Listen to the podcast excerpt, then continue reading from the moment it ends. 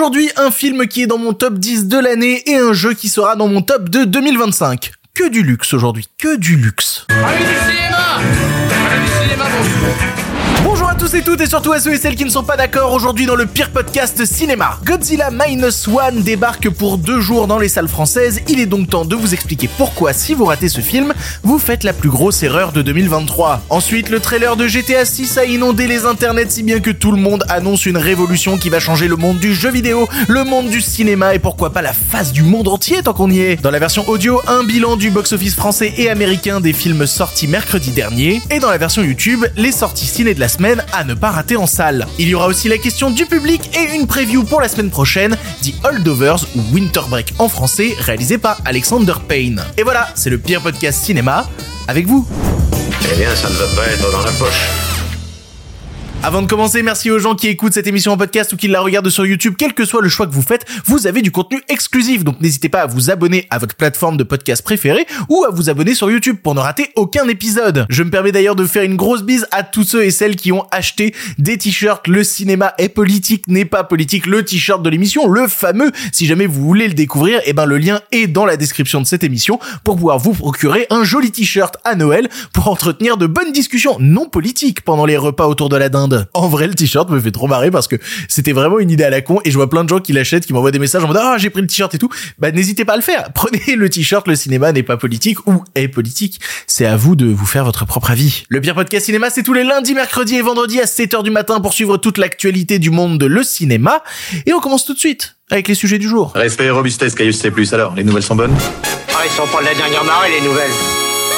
Moi, je veux du féroce actualité. Bon, les copains, oui, on va parler de GTA. Évidemment qu'on va en parler, c'est sur la miniature de l'émission. Mais avant ça, ce serait con de zapper le passage où je vais vous parler d'un des meilleurs films de l'année. Parce que quand je dis Godzilla, ça vous évoque quoi? Normalement, pour une majorité du public, on voit le gros lézard géant, mais le premier truc qui va popper dans notre esprit, c'est quand même les adaptations américaines récentes. Bien que ça partait pas mal avec l'adaptation qu'on avait fait Gareth Edwards au départ, il faut dire que la nouvelle saga américaine euh, Godzilla s'est un peu perdue en route. Suffit de voir le trailer qui est sorti la semaine dernière entre Godzilla et King Kong. Je me suis pas remis personnellement du plan final où les deux sont en train de courir. C'est d'une laideur absolue. Qu'est-ce qu'ils t'ont fait, mon gros lézard? Qu'est-ce qu'ils t'ont fait? En fait, je je vais vous confier deux trucs. Le premier, c'est que j'aime beaucoup Godzilla. J'aime beaucoup Godzilla. Et la deuxième chose qui vient en contradiction de tout ça, c'est que j'ai la phobie des trucs géants. Alors, vous moquez pas, il y a des gens qui ont peur des araignées, ok, et ben moi, j'ai peur des trucs beaucoup trop grands. Ça va pas me déclencher non plus des cris ou quoi que ce soit, c'est juste que face à un truc vraiment immense, eh ben, je me sens un peu mal à l'aise. Peut-être que c'est pour ça que j'ai une fascination pour le lézard géant, hein. peut-être que ça doit jouer. Et moi, quand je vois le dernier trailer de, Kong Godzilla mes là, eh ben je reste complètement en dehors, parce que je ne ressens à aucun moment le gigantisme des bestioles. Je veux dire, elles sont filmées, je parlais du, plan final où elles courent là, mais comme si elles faisaient 1m80 et qu'elles tapaient leur meilleur footing. Comment est-ce que tu veux être impressionné par ce genre d'image? Bah si tu veux être impressionné, faut partir du côté du Japon. Les meilleurs Godzilla sont japonais. Point. C'est- pas un avis, c'est une affirmation sans nuance, parfaitement objective. D'un autre côté, les gars ont inventé la bestiole là-bas dans les années 50, ils savent à peu près ce qu'ils font. Une bestiole qui est éminemment politique. Rappel, vous pouvez acheter le t-shirt dans la description.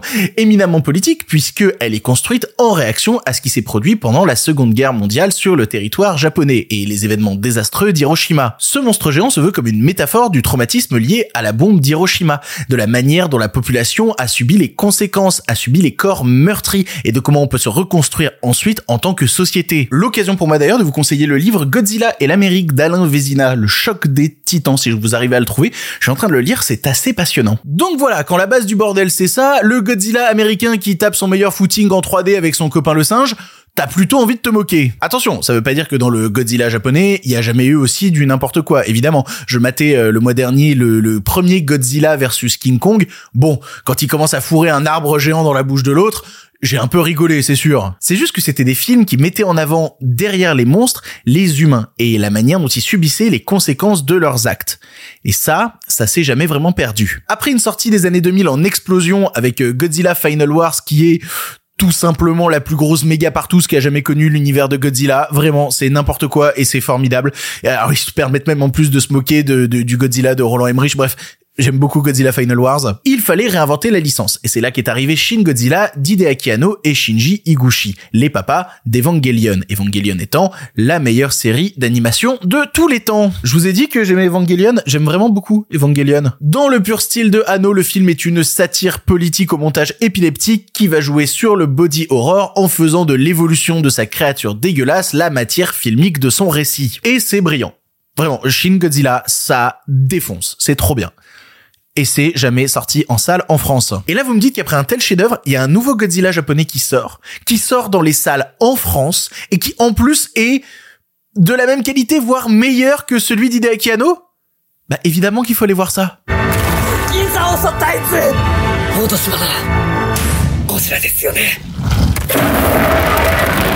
Godzilla Minus One est un putain de chef-d'œuvre. Oh merde, j'ai dit la conclusion avant l'intro dans mon texte. Godzilla Minus One est réalisé par Takashi Yamazaki et sera dans les salles françaises les 6 et 7 décembre. Yamazaki, il vient du cinéma d'animation, il avait notamment réalisé des films Doraemon, il avait réalisé le dernier film d'animation Lupin the Third qui était vraiment très bien et euh, histoire de faire le lien aussi avec l'animation, il a ramené comme rôle principal de son Godzilla Minus One Ryunosuke Kamiki qui est un comédien spécialisé dans le doublage à la base, c'était notamment le premier rôle du film Your Name de Makoto Shinkai. Et je dis pas que les cinéastes qui sont passés par le cinéma d'animation quand ils du live action, ils sont vachement plus forts. Genre euh, George Miller ou Brad Bird. Voilà. Mais je le dis quand même un peu quand même. Godzilla Minus One démarre à la fin de la Seconde Guerre mondiale dans un Japon ravagé où Shikishima, un kamikaze qui a refusé de s'exploser au front, rentre traumatisé pour retrouver sa ville complètement détruite et va décider de former famille avec une SDF et un enfant abandonné. Devenu démineur dans les eaux maritimes pour essayer d'effacer les souvenirs d'une guerre atroce, il tentera de se reconstruire dans un pays où le gouvernement semble avoir complètement abandonné son peuple.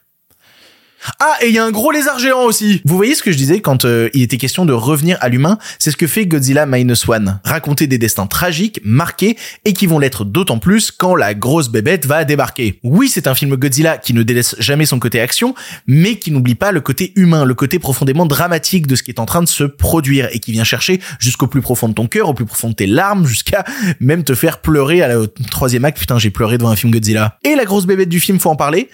Je pensais pas être un jour autant terrifié devant un film Godzilla. Dès la première scène, Godzilla attaque un camp de nuit et la bête est montrée frontalement, dans toute sa violence, avec en plus ce paradoxe de bête capable de se cacher dans l'obscurité alors qu'elle est pourtant démesurée. Je sais pas comment le dire autrement, c'est du pur cinéma horrifique. Et tout ça sans délaisser le côté réaliste de son attaque, parce que ce que va laisser l'arrivée de Godzilla, c'est un véritable charnier. C'est pas une scène de monstre qu'on est en train de voir, c'est une scène de guerre avec toute l'horreur qui l'accompagne. D'ailleurs, c'est marrant parce que juste avant l'attaque en question, il y a un soldat japonais qui voit le truc arriver et qui dit c'est quoi encore cette nouvelle arme Yankee. Voilà, je pense qu'on peut pas faire plus frontal aussi dans sa métaphore politique. En vrai, tout le film tente de renouer avec les films originaux d'Ishiro Honda. Ne serait-ce déjà que dans la, musique, le thème principal, le thème iconique de Godzilla qui revient, mais qui va être agrémenté de nouveaux instruments, de nouvelles technologies, de cœur aussi pour lui donner de l'ampleur, jusqu'à assumer pour Godzilla un design rétro moderne, un design qui dit globalement niquez-vous les États-Unis. Hein. Globalement, c'est ça le message. Et tout ça, ça sert le récit. Je, parlais tout à l'heure de cinéma horrifique. Il y a une scène de course poursuite avec un petit bateau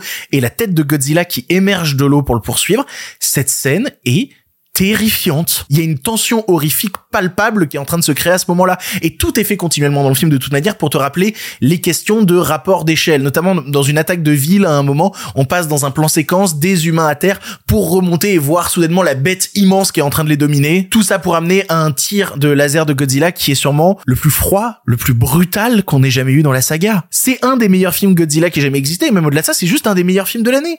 Point. C'est incroyable ce que le film a réussi à accomplir. Tout cela en étant en plus assez radical dans sa parabole politique parce que c'est clairement un film qui te dit euh, nique le gouvernement, c'est pas de eux que viendra la solution mais de la véritable révolte du peuple. Parce que c'est annoncé dès le début hein. les États-Unis déjà ils laissent le Japon dans la merde hein. globalement ils ont dit démerdez-vous avec la bestiole mais surtout les solutions vont venir d'en bas de ce peuple qu'on a essayé de sacrifier dans un effort de guerre et qui va devenir au final la dernière chance de leur salut. Jusqu'à cette fin, cette dernière phrase qui qui vient te bousiller le cœur vraiment et qui est à la fois autant marquée par des chances d'espoir que par les stigmates du passé. Vous vouliez un contrepoint japonais à Oppenheimer, bah c'est Godzilla Minus One, véritablement. C'est-à-dire que voilà, vous voulez un film sur les traumas de la guerre, les efforts scientifiques aussi liés à tout ça et tout. Voilà, c'est Oppenheimer, sauf qu'à l'intérieur il y a un lézard géant qui tire des lasers et qui va hanter vos cauchemars, mais vraiment les hanter. Je me permets de faire une petite parenthèse par contre sur le budget de Godzilla Minus One parce que c'est un argument que j'ai vu beaucoup revenir et qu'il faut quand même mesurer. Euh, Godzilla Minus One a coûté 15 millions de dollars à faire, ce qui est ridiculement bas. Voilà, pour vous donner une idée, euh, histoire qu'on rigole un petit peu, Godzilla Minus One a coûté 4 millions de plus que Bienvenue chez HT. Oui, je sais, quand on le regarde comme ça, c'est un peu bizarre. Et donc forcément sont venus énormément de commentaires à base de mais attends, le cinéma américain est pas foutu de faire un film correct à 100 millions, et là pour 15 millions, les Japonais ils font ça. Oui, parce que les Japonais ils payent très très mal leurs salariés. voilà pourquoi. Ah bah oui, forcément, c'est possible de faire un film à 15 millions. Quand les grilles salariales au Japon, bon bah c'est pas tout à fait les mêmes qu'aux États-Unis, et encore moins qu'en France. Je pense pas non plus que Godzilla Minus One aurait coûté dans les 100 millions de dollars, j'en doute même profondément. Mais voilà, quand je vois tout le monde euh, se jeter sur le budget, il faut quand même se remettre en perspective ce que c'est que de travailler dans le monde du cinéma au Japon. C'est pas tout à fait la même chose qu'aux États-Unis ou en France. Après, bon, ils font des chefs-d'œuvre. C'est c'est incroyable Godzilla Minus One, putain. Rater ce film en salle, c'est rater une des expériences cinématographiques les plus folles de 2023. Alors attention, par contre, il y a un risque. Il est possible qu'après avoir vu ce film-là, vous regardiez le Godzilla américain avec un petit air moqueur. C'est spectaculaire. Dans, dans le meilleur sens du terme. C'est une histoire à taille humaine écrasée par un géant. C'est brillant. Allez voir Godzilla Minus One si vous en avez l'occasion.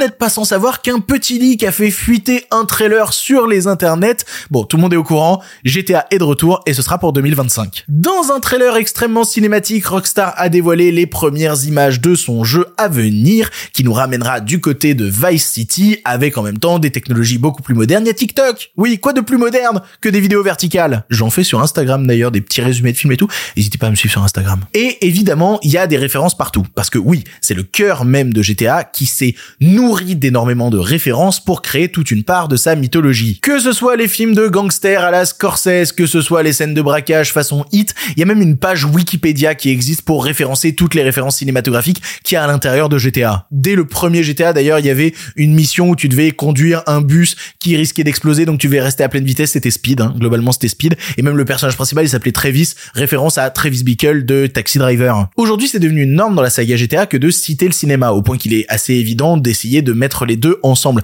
Je parlais de Hit tout à l'heure pour l'intro de GTA 5, mais si je commence à lister toutes les références qu'il y a à des films et des séries dans GTA 5, ça va durer plus longtemps que l'intégralité des vidéos de la salle. Et en même temps, c'est un peu la promesse d'un jeu pareil. Te mettre aux commandes d'un film, te permettre dans un monde réaliste de faire tout ce que tu pourrais faire dans un film. Un truc que les joueurs se sont appropriés, suffit de voir toute la scène GTA RP où les joueurs se sont servis du jeu de base pour créer leurs nouvelles histoires, se créer de nouvelles émotions et raconter leur propre film. Et c'est dans ce contexte que débarque le trailer de GTA 6 qui est déjà en train de péter des records de vues sur YouTube. Et là, mes messages privés ont juste explosé. Avec la bande-annonce de GTA 6, le lien entre cinéma et vidéo a jamais été aussi fort. De la bande-annonce de GTA 6, c'est top C'est bon, merci. GTA 6. Trust Trust. Bon, je vais pas donner dans l'analyse de trailer parce que si c'est une chaîne de cinéma, c'est pas une chaîne de jeux vidéo et à ce niveau-là, il y a pas grand-chose à analyser à l'intérieur. Vraiment, je regarde ça juste en tant que joueur et j'ai très hâte de jouer à GTA 6, de me balader dans cet univers parce que après Red Dead Redemption 2, bah oui, un nouveau jeu Rockstar, c'est une promesse d'évasion. Et j'ai encore le temps parce que le jeu est annoncé pour 2025, ça peut être fin 2025. Vous savez ce qui sort aussi fin 2025 Avatar 4. Oui, parce que tout le monde est en train de parler de GTA 6 comme un truc super actuel. Les gars, la majorité des films qui vont sortir en 2025 sont même pas encore tournés. Si j'avais envie d'en parler aujourd'hui, c'est parce que j'ai reçu pas mal de questions qui comportaient la mention de est-ce qu'on pourrait faire un film d'animation vu la qualité des images de GTA 6 Est-ce qu'on pourrait pas justement faire un film qui aurait cette qualité-là? Et cette question m'a paru un peu absurde au premier abord parce que oui, et non. Oui, les images du trailer de GTA 6 sont impressionnantes, mais vouloir tout de suite penser à imager un film entièrement avec la qualité du trailer de GTA 6, c'est avoir à la fois trop d'espérance et pas assez. Trop d'espérance parce que déjà, à vouloir tout comparer euh, deux médiums qui ont rien à voir ensemble, on n'est pas déjà sur les mêmes budgets entre GTA 6 et un film. D'après les premières rumeurs, GTA 6 aurait un budget entre 1 et 2 milliards de dollars. On se plaint de nos blockbusters à 200 millions qui sont pas rentables. Là, euh, difficile à rentabiliser. Alors oui, évidemment, si on faisait un film avec ce moteur-là, ça coûterait pas aussi cher que le jeu. Le jeu doit développer des choses qu'un film n'aurait absolument pas besoin de développer.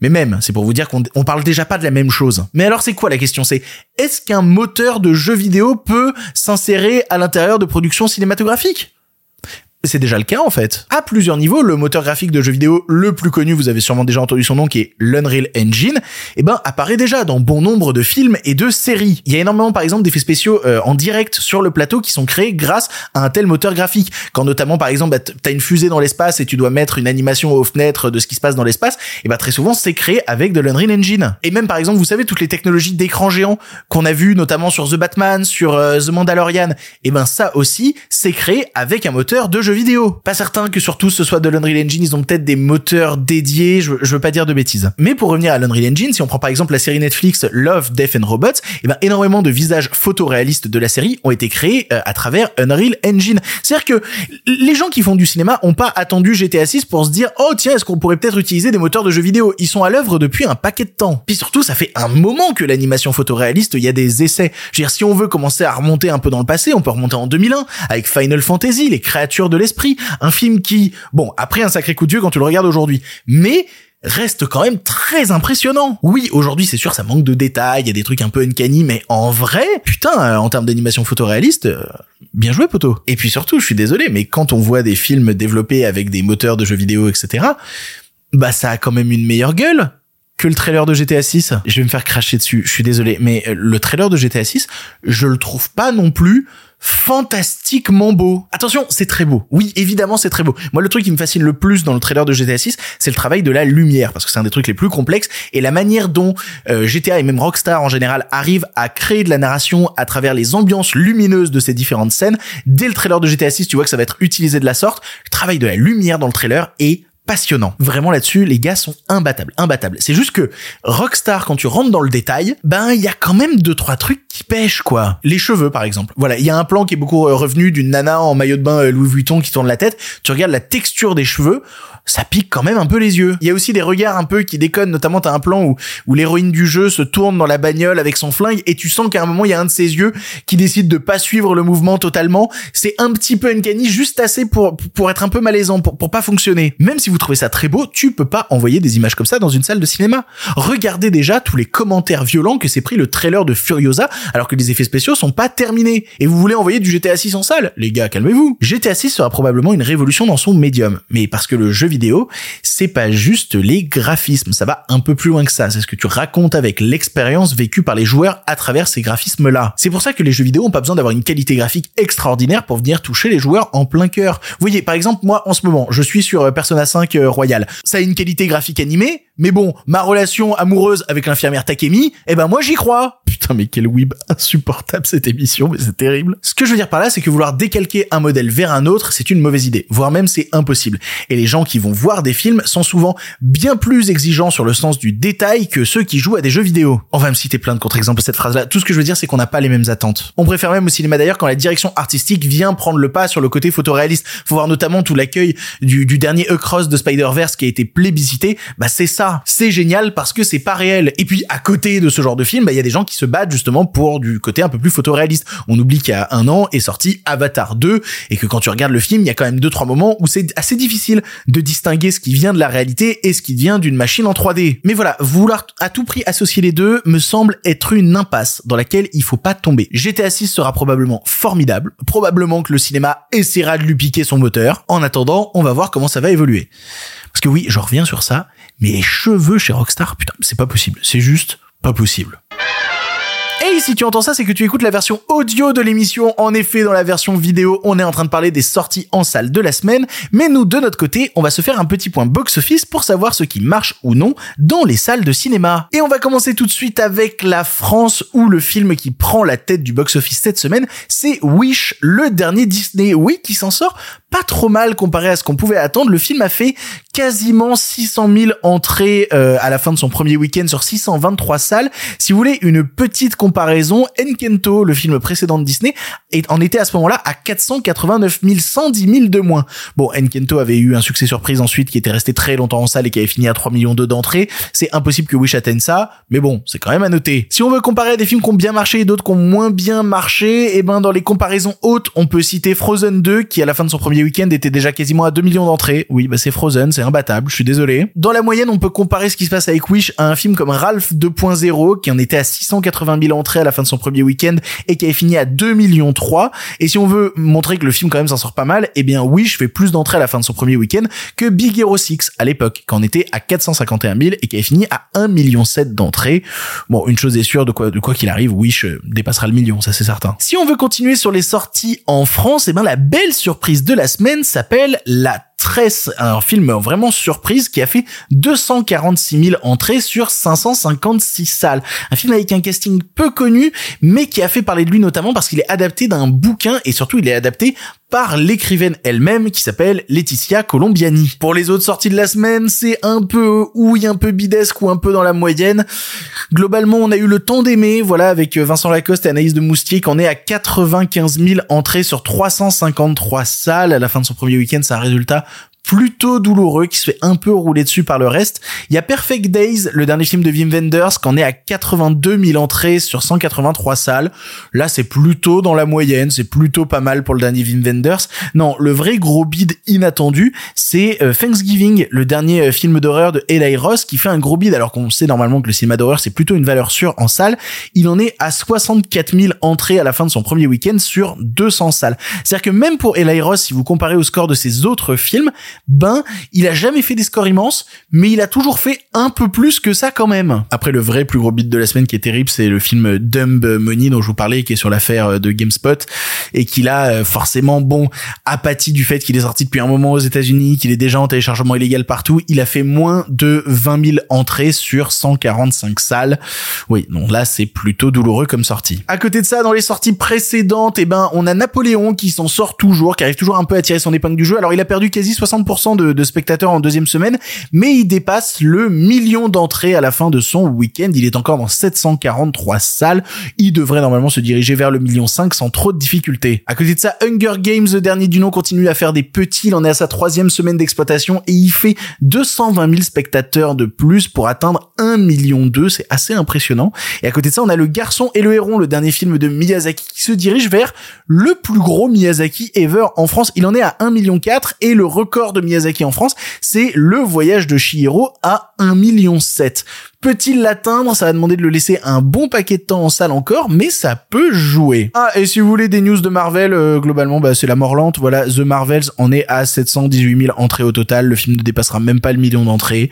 C'est catastrophique. Voilà, pas bravo The Marvels, pas bravo. Du côté des États-Unis, alors il y a un phénomène un peu rigolo cette semaine, c'est que le top 3 est composé d'aucun film américain. Non mais je sais que c'est bizarre comme ça, mais aucun film américain ne truste le top 3 des nouveautés de la semaine. Alors le plus gros succès du week-end, c'est le concert de Beyoncé, voilà, euh, Renaissance, qui a fait 21 millions de dollars sur le territoire américain.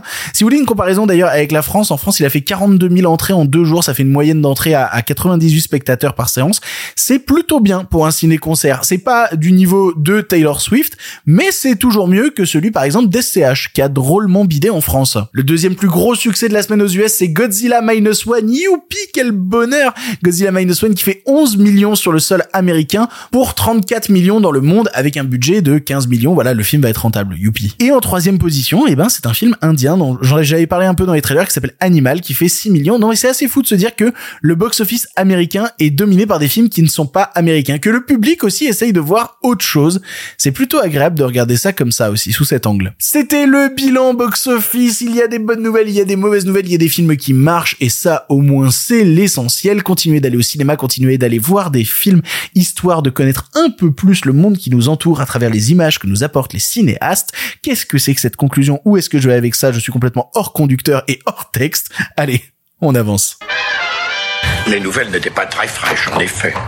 Il est l'heure de la question du public. Vous le savez, à chaque émission, je poste une story sur Instagram. Suivez-moi sur Insta. C'était mon imitation. Pour ceux qui écoutent la version audio, j'ai fait une imitation d'une story Instagram, ce qui était très moyen, parce que ça fonctionnait pas du tout. Bref, je poste une story sur Instagram où je vous dis posez-moi une question sur l'actualité et vous avez la chance de passer dans l'émission si jamais vous êtes sélectionné. Et aujourd'hui, la question nous vient de Pablo Zilla qui demande pourquoi malgré nos arguments pro-sales, j'ai l'impression qu'il y a un désintérêt du public? Eh ben parce qu'en fait, euh, tu te trompes. Voilà, il n'y a pas de désintérêt réel du public. C'est juste qu'on laisse trop les cons s'exprimer. Allez, avec une intro pareille maintenant, essaye de, de faire entendre tes arguments. Vas-y Victor. Alors attention, me faites pas dire ce que j'ai pas dit. Il y a clairement une diminution des entrées en salle en France mais elle est à relativiser. Vraiment. Oui, forcément, la comparaison est difficile quand tu compares avec les années 50. Parce que dans les années 50, combien on faisait d'entrées au cinéma par an en France? On en faisait 370 millions. Ce qui est colossal. Sauf que 370 millions à une époque où la télévision n'est même pas en couleur, où les VHS, etc. sont un rêve extrêmement lointain. Tu veux voir un film à l'époque, ta chance principale, 99% du temps, c'est de te diriger dans une salle de cinéma. Dans les années 70, on a constaté aussi une vraie baisse des entrées en salle. En 77, on est par exemple aux alentours de 170 millions d'entrées annuelles, 200 millions de moins que dans les années 50. C'est colossal. Et je vous parle même pas de la décennie des années 90 pour faire un truc un peu moins loin de nous, parce que dans les années 90, par an, le cinéma français, c'est entre 120 millions et 150 millions d'entrées. C'était la détresse les années 90. Arrivée de Canal+, démocratisation de la VHS, Il y a plein de choses euh, sur lesquelles on pourrait rentrer, euh, et sur lesquelles j'ai pas toutes les datas. Le problème, c'est qu'aujourd'hui, quand on compare les scores qu'a fait par exemple le cinéma en France euh, en 2023, eh ben on le compare à une période qui a été extrêmement fast, à savoir la période 2015-2019. Je veux dire, 2019, c'est 213 millions d'entrées. On est loin devant les années 70 et loin devant les années 90. Et aujourd'hui, on va nous dire que oh, le cinéma c'est mort, plus personne va au cinéma. Bah pas tellement en fait. Et pour ça, faut regarder les scores en détail. C'est juste peut-être qu'ils vont pas voir les mêmes films. Ça, c'est un autre sujet. On vient d'avoir le bilan de combien les salles de cinéma françaises ont attiré de spectateurs pendant le mois de novembre. Et alors, les salles de cinéma ont attiré 15,11 millions de spectateurs, ce qui est une augmentation par rapport à l'année 2022 de plus 14,5%. Ça reste en dessous de la moyenne, voilà, encore une fois, 2017-2019 euh, qui était à 18,79. Au final, le pourcentage le plus intéressant à regarder, ça va être de comparer à 2022. Parce que 2022, on commençait à sortir la tête de l'eau post-Covid, un moment qui a quasiment enterré les salles de cinéma dans l'esprit de plein de gens.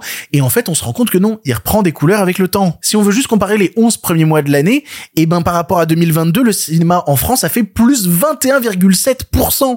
C'est génial. Sans compter le mois de décembre, les cinémas français ont déjà vu rentrer plus de 162 millions de gens dans leurs salles euh, cette année. Ce qui est génial parce que euh, ça veut dire qu'on a quoi qu'il arrive dépassé ce qui s'était produit en 2022, qui avait terminé à, environ 150 millions si je me trompe pas. Mais faut pas oublier de compter aussi le fait que en décembre 2022, il y a eu la sortie d'Avatar 2 qui a permis de faire beaucoup d'entrées. La composition finale euh, du truc euh, à la fin d'année. Quoi qu'il arrive, quand on commence à dire les gens se désintéressent du cinéma et n'y vont plus, c'est pas vrai. Parce que actuellement, en 2023, les salles de cinéma françaises voient plus de gens que les années 70 ou les années 90. Le streaming n'a pas tué le cinéma. Internet non plus. Non, le cinéma est toujours là. Et quand on essaye de l'enterrer, eh ben, il renaît de ses cendres. Le cinéma, c'est un putain de phénix. La question maintenant, c'est comment est-ce qu'on réussit à convaincre des gens de se diriger vers autre chose que les films populaires qu'on leur vend tout prémâché. C'est mon boulot depuis 10 piges. Voilà. Ça fait 10 ans que je fais ça, essayer de conseiller aux gens d'autres trucs qui sortent des normes. Des fois ça marche, des fois ça marche pas. On tente des trucs, on essaye, hein. On réussit pas toujours. Faut juste arrêter de se comparer à la période avant Covid, qui avait des chiffres absolument débiles. Voilà, c'est juste faut sortir de cette comparaison-là, essayer de voir au contraire comment on se reconstruit post-Covid et comment ça se passe plutôt bien. Quoi qu'il en soit, le cinéma est loin d'être mort. Loin, et loin d'être mort. Pour le cinéma, monsieur Leblanc, pour le grand écran, pas pour la petite lucarne. Allez, un film pour finir et on remballe. Vous le savez, à chaque émission, je termine en vous parlant d'un long métrage et dans la prochaine émission ce vendredi, c'est vous qui prenez la parole. En effet, vous pouvez envoyer un audio d'environ 3 minutes à l'adresse mail lepirepodcastiné@gmail.com. Je vais être honnête, j'ai reçu un peu moins d'audio cette semaine que les autres semaines, donc si jamais vous avez envie, allez-y, lâchez-vous, envoyez un audio d'environ 3 minutes pour parler d'un film récent ou non et vous aurez peut-être la chance de passer dans l'émission. Voilà, c'était très long comme explication, dites donc l'adresse mail est en description si vous voulez. Et moi de mon côté, bah, j'avais envie de vous parler d'un film dont je vais pas pouvoir vous parler la semaine prochaine parce que le programme est déjà chargé en cinéma la semaine prochaine. Du coup, je voulais en parler maintenant pour vous encourager à le voir, vu qu'il sort dans les salles françaises mercredi. Il faut qu'on parle de The Holdovers, ou en français, français traduit en anglais, Winter Break. Do you think I want to be babysitting you? No, I was praying your mother would pick up the phone or your father would arrive in a helicopter or a flying saucer. My father's dead. Bon, déjà, il faut savoir que je suis pas un spécialiste du cinéma d'Alexander Payne. Je suis rentré dans son cinéma il y a quelques années par la porte de Downsizing, un film qui avait été extrêmement peu apprécié par euh, ses fans. Le film s'était fait plutôt démonter si on reprend les, critiques de l'époque, et puis surtout, paraît-il, n'était pas très représentatif du cinéma d'Alexander Payne. Faut vraiment que je vois Sideways, Nebraska. Faut que je vois The Descendant aussi, putain. Ici, j'ai pas mal été attiré par sa bande-annonce et surtout par son esthétique, parce qu'elle elle semblait en fait vouloir rendre hommage à un certain cinéma des années 70. Ou en tout cas, essayer de se réapproprier certains de ses gimmicks visuels. Et dès le début du film, tu te rends compte que ça va être totalement assumé. Il a repris le vieux logo Universal, c'est filmé en pellicule, il te réintègre au générique les noms des gens comme on le faisait à l'époque, t'as une petite musique, euh, musique folk à la guitare, voilà, bon, on est dans les années 70. Mais là, tout de suite, je m'interroge. Parce que, ok, tu peux reprendre une esthétique, pourquoi pas, il faut pas juste que ce soit un gimmick qui sert à rien. Faut que ça raconte quelque chose à l'intérieur de ton récit. Parce que tu peux faire un film qui se déroule dans les années 70 sans vouloir à tout prix coller à une certaine patte du cinéma de l'époque. Faut voir notamment euh, Armageddon Time de James Gray qui se déroule à la fin des années 70, début des années 80.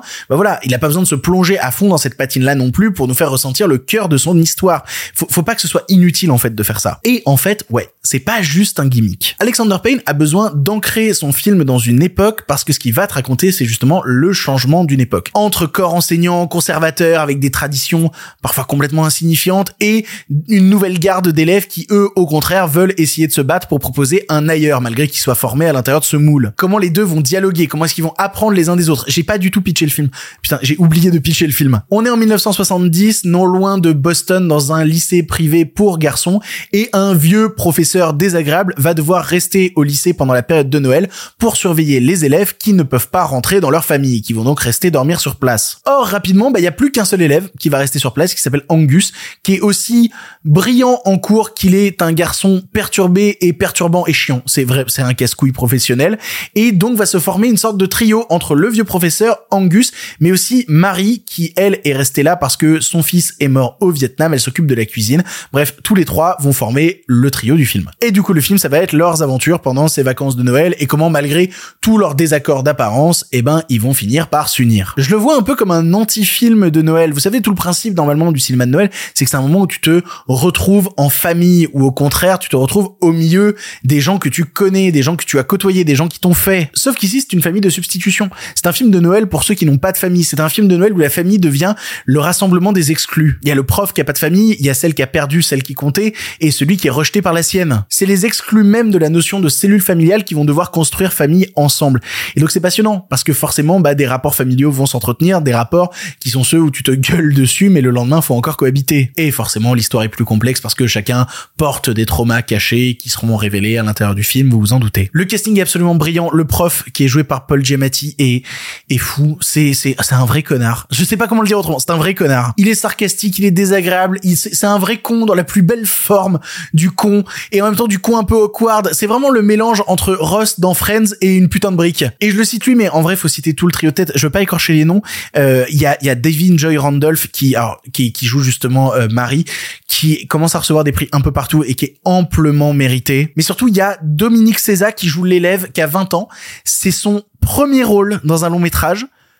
D'où tu sors, frérot? D'où tu sors? Il vole l'image à chaque putain de plan. Il arrive à changer de registre à l'intérieur de la même scène, de passer du tragique au comique. Il est brillant. Où est-ce que Alexander Payne est allé dénicher ce type? C'est une découverte immense qu'il a fait. Vous êtes pas prêt quand Dominique César va être nommé aux Oscars J'y crois, je croise les doigts. J'ai vu passer une critique euh, du film de, de The Holdovers qui parlait euh, de cette notion de film qu'on ne fait plus normalement en 2023 et je suis plus ou moins en accord avec elle. En fait, c'est pas tant dans l'époque qui ferait plus ce genre de film, mais plutôt dans l'idée qu'un certain cinéma américain de gros studios, en plus est Universal, euh, sort des high concepts à tout prix et essaye de raconter une histoire plus ou moins anodine, Euh, une histoire très humaine en fait de rencontre. Voir ça sorti par un gros studio, c'est pas commun parce que c'est un film qui revient à, à la simplicité de certains sentiments. C'est-à-dire que oui, il y a plein de scènes qui te parlent de trauma, qui peuvent vraiment te faire mal. Moi, ma scène préférée du film, c'est une scène euh, de rencontre autour d'une glace à la cerise, voilà, euh, qui prend feu. Je n'en dirai pas plus, mais cette scène-là m'a ému aux larmes parce que justement il y avait cette simplicité. Parce qu'en fait, au milieu de ce film de Noël, qui est un pur film de Noël, c'est surtout un film qui te raconte l'histoire de plusieurs générations qui sont en dépression dans un monde de merde et qui vont essayer de se donner un petit peu le bonheur que la vie leur a pas offert. C'est un vrai beau film en cette fin d'année à ne pas rater en salle parce que c'est vraiment le film de Noël que je n'attendais pas et qui m'a surpris, qui m'a pris de court. Vraiment, je vous encourage à découvrir The Holdovers quand il sortira en salle la semaine prochaine. C'est un petit bonheur que ce long métrage d'Alexander Payne. Are you trying to look down my shirt? Yes. C'est ainsi que se termine cette émission du pire podcast cinéma. Pourquoi est-ce que je parle aussi vite? Merci beaucoup de l'avoir suivi jusque-là. Merci à vous. J'espère que tout va bien chez vous. Moi, ça va. Il a neigé. Il a beaucoup neigé. Et je pense que cette phrase-là va être énormément prononcée dans l'émission. En fait, j'ai juste peur qu'un jour il neige tellement que ça nique les câbles internet, nique les câbles électriques que je puisse pas sortir d'émission. On verra bien à ce moment-là. N'hésitez pas à me suivre sur Instagram. Je vous donnerai des infos si ça arrive un jour. Pour l'instant, c'est terminé. Si vous en voulez encore. Non mais oui, bien sûr, mais c'est fini cette histoire là Par contre, euh, la prochaine fois, avec plaisir.